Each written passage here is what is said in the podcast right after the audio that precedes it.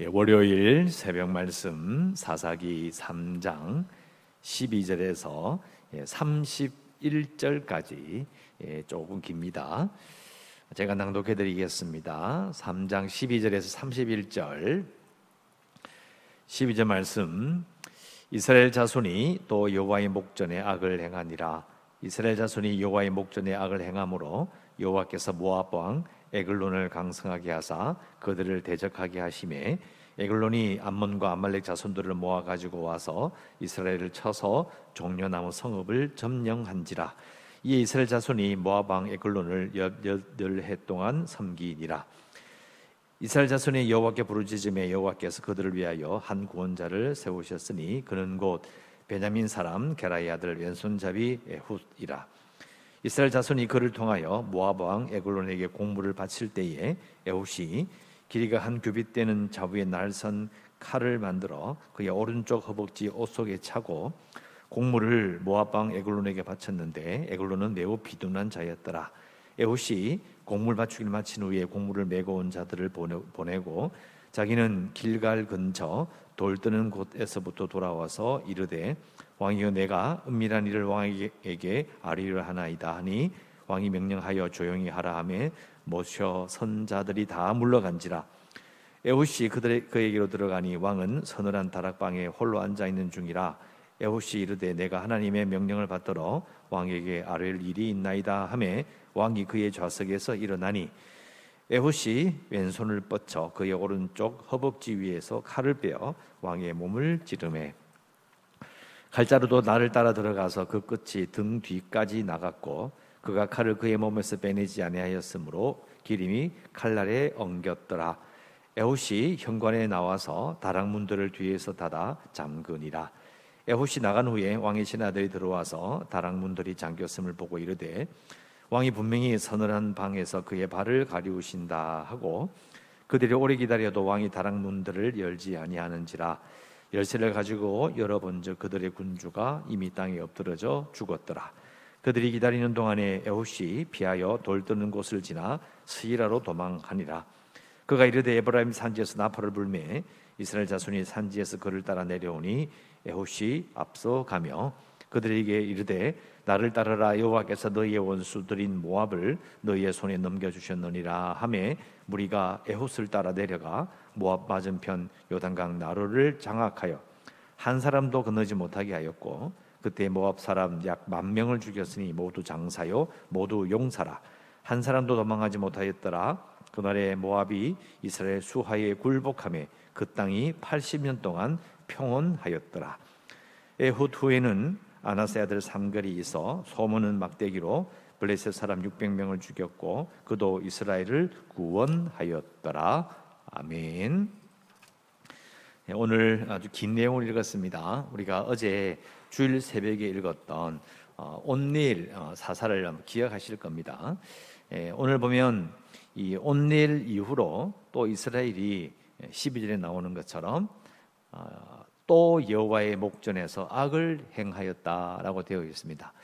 우리가 어제 읽었던 그 11절 말씀에 보면 온네일이 사사가 된 이후로 이스라엘 백성들을 구원한 다음 40년이 지나더라라고 되어 있습니다. 그래서 성경에서 이 시대는 한 세대를 보통 40년으로 봅니다.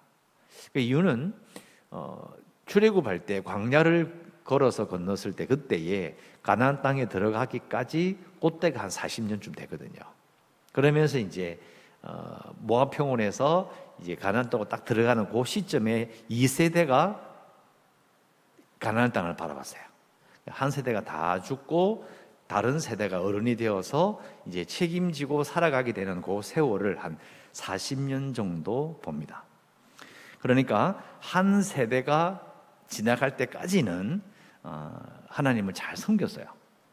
그런데 한 세대가 딱 지나고 나니까 어떻게 될까요? 여호와의 목전에 악을 또 행했다. 하나님께서 우리가 어제 읽었던 말씀 말씀하셨잖아요. 어, 이스라엘 백성들이 하나님의 명령을 잘 지키는지 시험하려 하셨다. 여러분 시험이라는 것이 나쁘게 생각하면 안 된다고 그랬죠. 시험 치는 거 싫어하고 누가 나를 시험한다. 그럼 기분 나쁜 말인데요. 하나님의 시험은 뭐냐면 하나님의 명령을 잊지 않고 계속 순종하며 살아갈 수 있도록 기억나게 하고 계속 그렇게 하시는 거예요. 그러니까 40년 전에 어린아이에게 아무리 잘 가르쳐도 40년이 지나고 나서 나이가 50이 되고 나이가 40이 되었는데 잊어버려서 그럼 어떻게 할 거예요? 또 가르쳐야 되잖아요. 이걸 이해하셔야 됩니다. 그래서 40년 지나고 나니까 이제 부모 세대가 겪었던 그 하나님에 대해서 잊어버리고 하나님의 명령을 이제 소홀한 것이죠. 그래서 하나님께서는 어, 결국은 12절 말씀 나오는 것처럼 어, 여호와께서 모압 왕 에글론을 강성하게 하사 그들을 대적하게 하셨다. 자, 이 중요한 구절인데요. 여호와께서 모압 왕 에글론을 강성하게 했다. 누가요? 하나님이. 모압 왕이 자기가 잘해서 잘 된 게 아니고 하나님이 여기 있는 모압 왕을 강하게 만들어서 이스라엘을 치게 만드는 거예요. 어제 나오는 것처럼 어제는 뭐라고 되어 있었어요? 하나님의 손이 줬다가 뺏었다가 누구에게 줬다가 다른 사람에게 줬다가 이렇게 한다고 그랬잖아요. 하나님이 이 세상의 왕들을 이 세상 전체를 움직이신다라는 것을 이해해야만 이 구절이 보이는 거예요.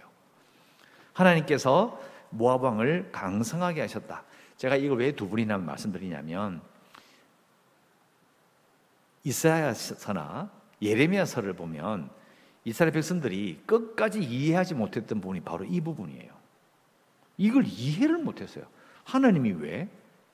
하나님이 우리의 신인 건 맞지만은 그러나 하나님이 어떻게 바벨론을 들어서 우리를 칠 수 있어? 그럴 수가 없어. 하나님이 어떻게 그렇게 아니야. 우리 신이지. 그 우리가 하나님은 저 강한 신인데 지기도 하고 그런 신이지. 하나님을 이 세상을 통치하는 분으로 보는 게 아니라 이렇게 좁게 보는 거죠. 이걸 벗어나지를 못했어요. 꼭 기억하시기 바랍니다. 이걸 이해해야 이제 뒤에 보면 이제 열왕기상 하나 이사야나 예레미야에 가면 이스라엘 백성들이 왜 그렇게 행동하는지를 이해할 수 있어요. 여기 나오는 사사기 시대도 분명히 말하고 있잖아요. 하나님께서 에글론을 강성하셔서 이스라엘 백성들을 시험하셨다. 13절 이제 에글론이 아말렉 자손을 모아서 올라옵니다. 여기 보면 자기는 모압인데 암몬과 아말렉 자손까지 다 이렇게 모아가지고 올라와요. 자, 여러분 보시면 이게 사이가 위에서부터 오던강이 쭉 내려오면요. 요 밑에 이렇게 사해 바다가 소금 바다가 있어요. 소금 바다 이렇게 있으면 그 소금 바다에 바로 여러분 보실 때 오른쪽에 동쪽에 바로 모압이 있어요. 위로 이렇게 올라와서 가나안 땅으로 들어오면 거기 뭐가 있냐? 여기 나오는 것처럼 암몬이 있고요. 거기 아말렉이 있는 거예요. 동편에 있는 놈들이 싹 끌어모아 가지고 이제 치고 들어온 거죠. 그런데 치고 어디로 들어왔느냐? 13절에 보면 종려나무 성읍이라고 돼 있죠. 이 종려나무 성읍이 바로 여리고를 말합니다. 그래서 이 동편에서 딱 건너 사해 북쪽에서 서쪽으로 강을 딱 건너면 거기가 바로 여리고인데요. 이스라엘 백성들도 여호수아와 함께 여리고를 찾죠. 이유는 거기가 교통의 요지예요. 거기만 딱 쥐고 있으면 가나안 땅은요 이게 옴짝달싹을 못 하는 거예요. 정말 중요한 곳이었던 겁니다. 거기를 탁 쳐서 점령한 거예요. 거기 딱 차고 앉아 있는 거죠. 이미 가나안 땅에 있는 이스라엘 백성들은 또 다른 조속들은 꼼짝을 못하게 됐던 것입니다. 그래서 14절에 이스라엘 자손이 왕 에글론을 18해 동안 18년 동안 지배를 받아요. 자, 하나님께서 이렇게 말씀하시잖아요. 출애굽기에 보면 그 맺는 율법을 잘 보면 제일 중요한 틀은 뭐냐면 하나님이 왕이시고 이스라엘 백성들은 그의 백성이에요. 그걸 약속하는 게 그게 바로 출애굽기예요. 예위기입니다. 그러니까 하나님 앞에서 악을 행했다 이 말은 여러 가지 나쁜 짓도 많이 했다 말도 되지만 동시에 무슨 말이냐? 하나님이 왕인데 다른 왕을 섬긴 거예요. 다른 왕을 섬겼단 말은 다른 신을 섬겼다는 이야기예요. 우리가 생각할 때 우리 시대는 그냥 아, 다른 우상 숭배했다 하면 뭐 부적이나 붙이고 부처한테 가가지고 막 이러면 그 우상 숭배다 생각하죠. 그러나 이 성경의 시대는요 플러스 다른 신을 섬긴다는 것은 그 신을 섬기는 다른 나라를 그 왕을 섬긴다 이런 말이 되는 거예요. 왕과 신은 구분되지 않습니다. 그래서 출애굽할 때 나오는 그 파라오 바로라는 그왕 있잖아요. 그것도 태양신 라의 현현이에요. 현현이라는 말은 태양신이 사람의 몸을 입고 이 땅에 왔다는 거예요. 그렇게 되는 거예요. 그러니까 어, 이 이스라엘 백성들이 행한 악은 뭐냐면 하나님이 왕이신데 다른 왕을 섬기고 그러니까 하나님께서 너 한번 내가 왕인데 다른 왕을 섬겨 그래 한번 다른 왕 한번 섬겨봐 그래서 그냥 신에게 예배하는 정도가 아니고 인간 왕이 와가지고 이렇게 압제를 가하는 거예요 하나님 왕이신데 이스라엘 백성을 괴롭히지 않잖아요 잘 살아갈 수 있도록 하는데 하나님 앞에 다른 신을 섬기고 다른 왕을 섬겨버리니까 이제는 진짜 다른 왕이 와가지고 18년 동안 쥐어 짜버리는 거예요. 어떻게 쥐어 짭니까? 그 뒤에 나오잖아요. 15절에 쭉 보면은 15절 끝에 공물을 바칠 때라고 되어 있어요. 18년 동안 너무 고생하고 18년 동안 공물을 바치는 일이 계속 우리나라도 옛날에 보면 병자호란이나 이런 거 보면 청나라 때 뭐 공물 바친다고 온 나라가 막 완전 탈탈탈 털려버리는 그 역사가 있어요. 마찬가지 똑같은 거예요. 그러니까 하나님께서는 어, 오늘 나올 말씀처럼 15절에 왼손잡이 에훗이라는 사람을 세우게 됩니다. 이스라엘 백성들을 구원해요. 16절에 보면 이제 에훗이 이제 에글론을 만나서 죽이려 가는 장면에 어, 좌우에 날선 칼을 만들어 오른쪽 허벅지 옷 속에 차고 사실 읽어보면 다른 사사들은요 이렇게 자세히 설명이 안 나와요. 요 애훈만 자세하게 설명이 됩니다. 그좀더 말씀드리고 왜 그런지 설명드릴게요. 자, 근데 또이 해옷이 왼손잡이잖아요. 왼손잡이면 이제 보면 이게 또 특히 요 성경에 보면 왼손잡이인데 오른쪽 허벅지 옷 속에 찼다라고 되어 있어요. 이유가 뭘까요? 보통 오른손잡이면 칼을 왼쪽에 차요. 오른쪽 손잡이가 칼을 오른쪽에 있는 이 허리춤에 안 찹니다. 왜? 이 뽑기가 힘들어요.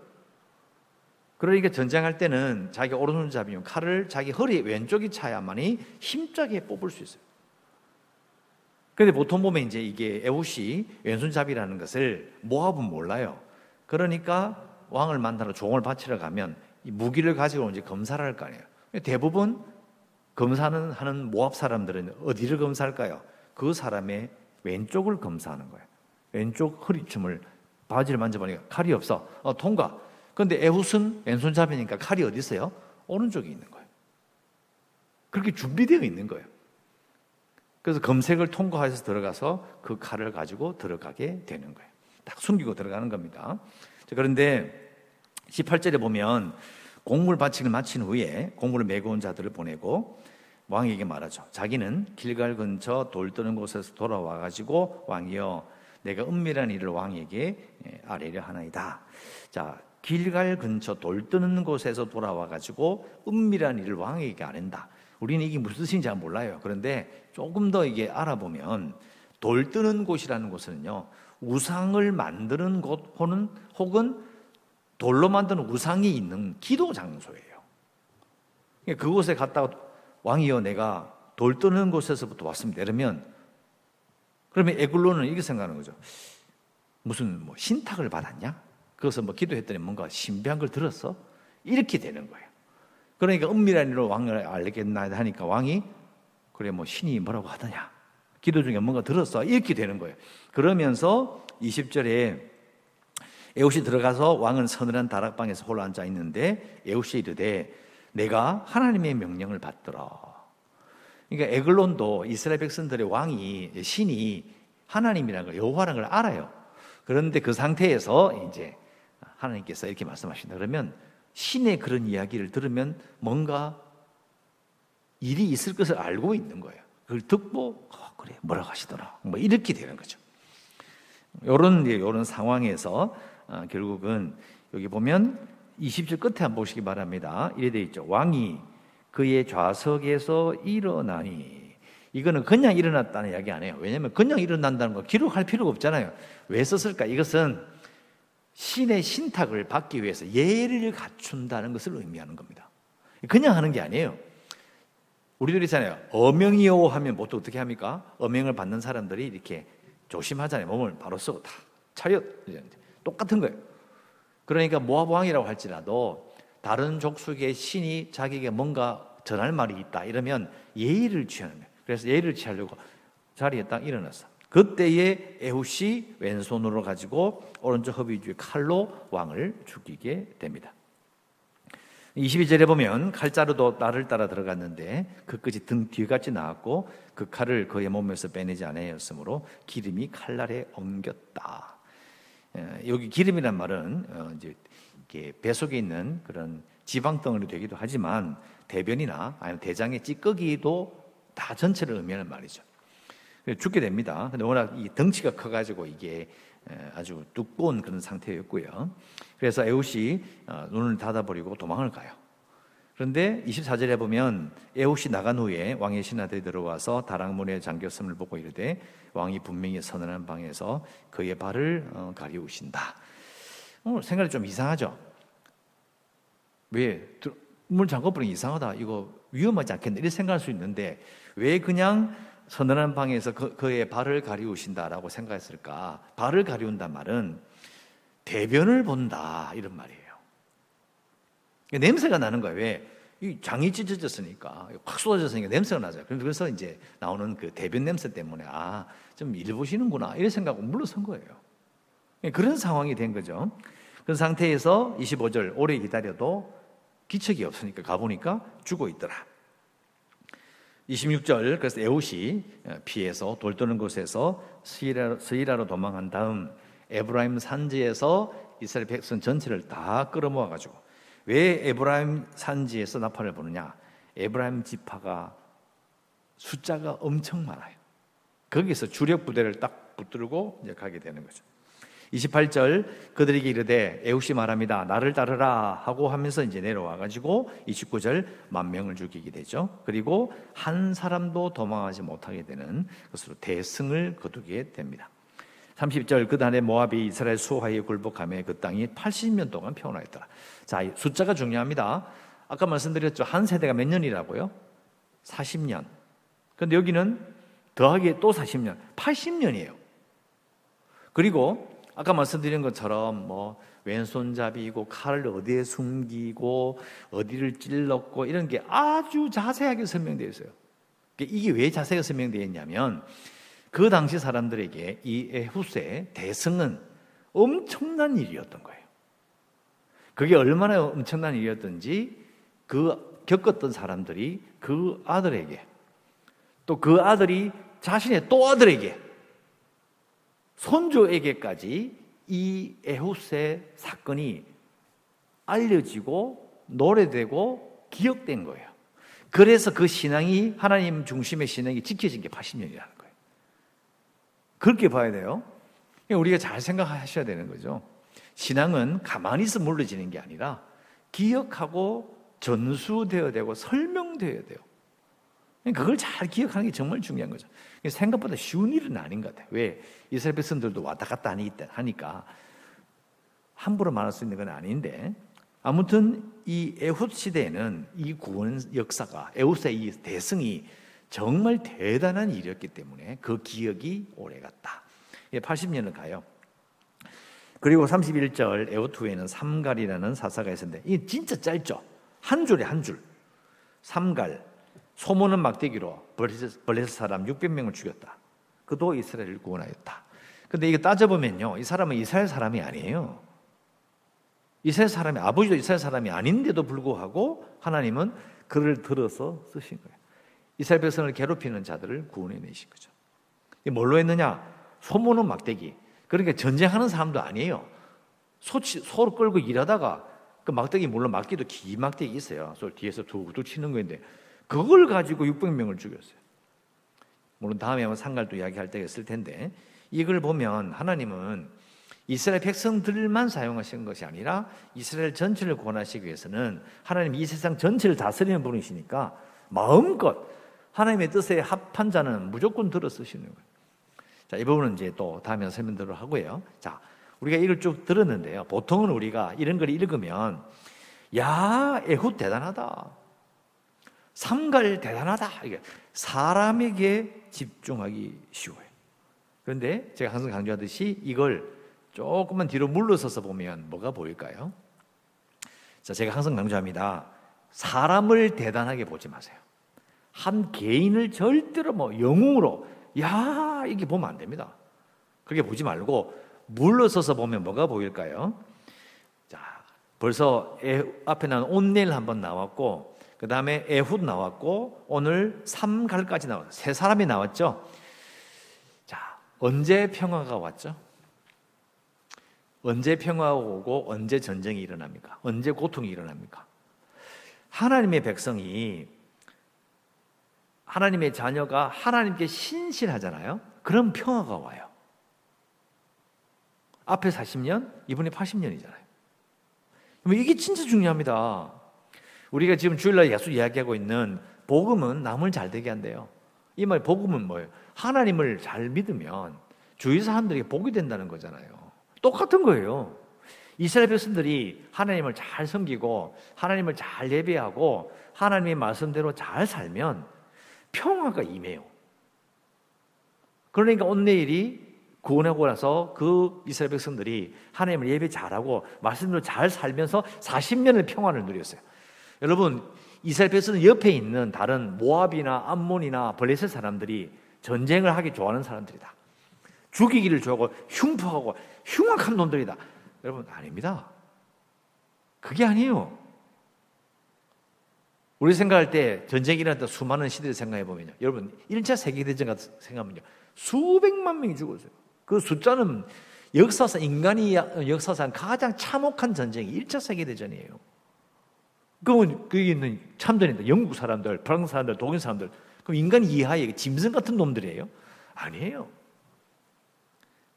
이게 하나님의 사람들이 하나님을 잘 섬기고 잘 예배하고 살면 그 주위가 복을 받아요. 주위 평화가 임해요.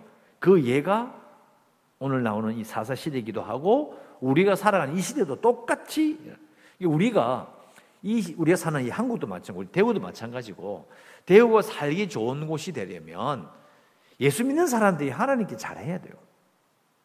예수 믿는 사람들이 이 땅에 책임이 있는 거예요. 내가 하나님을 잘 예배하면 내가 하나님 말씀대로 잘 살면 주위가 복을 받아요. 이게 하나님의 원리예요. 그것을 오늘 우리가 또 확인하는 거죠. 앞에 40년, 이번에 80년, 물론 중간에 18년이라고 하는 하나님께서 징계하시고 시험하신 기간이 있었어요. 18년 빼더라도 거의 거의 100년 가까이 평화를 누려요. 우리나라 우리나라 지금 이 대한민국이 건국된 지 100년이 아직 안 됐잖아요. 그죠? 그럼 그 앞에 있는 세월들은요. 그럼 평화를 100년을 누린다는 거 정말 어려운 일이에요. 쉬운 일이 아닙니다. 그러니까 우리가 생각했을 때 이걸 야 애국과 같은 아니면 온넬과 같은 이런 멋진 사사가 되어야 된다. 그게 아니고 물러서서 보면 하나님의 백성들이 하나님의 정말 신실하게 살면 자신들도 복을 받지만은 주위 사람들도 전쟁을 겪지 않는 거예요. 평안하게 살 수 있는 거예요. 이게 진짜 중요하다는 거죠. 우리는 생각해야 합니다. 그래서 우리 기도할 수 있는 것은 하나님을 기억하며 하나님을 섬기고 예배하는 복의 통로가 되겠습니다. 이렇게 기도해야 돼요. 내가 기도하는 거 그냥 내가 예배하는 거 아무것도 아닌 일이 아니고 나뿐만 아니라 주위 사람들을 위해서 정말 좋은 일이다. 하나님을 기억하며 하나님을 섬기고 예배하는 복의 통로가 되겠습니다라고 꼭 기도하시고요. 또 교회를 위해서 어, 또 재개발을 위해서 코로나19 극복을 위해서 어, 저도 오늘 어, 오후 2시에 또 화이자 백신도 맞으러 갑니다. 저도 맞을 순서가 되어서 맞으러 가는데요. 뭐 안전하게 잘 맞을 수도 기도도 해주시고 대구 지역에 그 M 교회에서 일어나는 확진자 그 일들이 더 이상 번져나가지 않도록 또 꼭 기도해 주시고 연약한 성도들과 주일학교 아이들 그리고 성교지를 위해서도 기도하시고 오늘도 하나님의 은혜 가운데 살아가시기를 주의 이름으로 축원합니다. 기도하겠습니다. 하나님 감사합니다. 오늘 저희들 찬송하며 기도하며 예배함으로도 하루를 시작합니다. 하나님을 기억하며 하나님을 섬기고 예배하는 복, 의 통로가 되기를 원합니다. 교회가 코로나로 말미암아 어려운 시절을 겪을 때에 이 가운데 교회가 참으로 어, 방역의 모범이 되고 교회 사람들을 안전하게 거할 수 있는 안심하게 할 수 있는 어, 교회가 되기를 원합니다. 오늘도 저희들 도와주시고 돌봐 주시고 안전하게 거하게 하여 주시옵소서. 예수님의 이름으로 기도드리옵나이다. 아멘.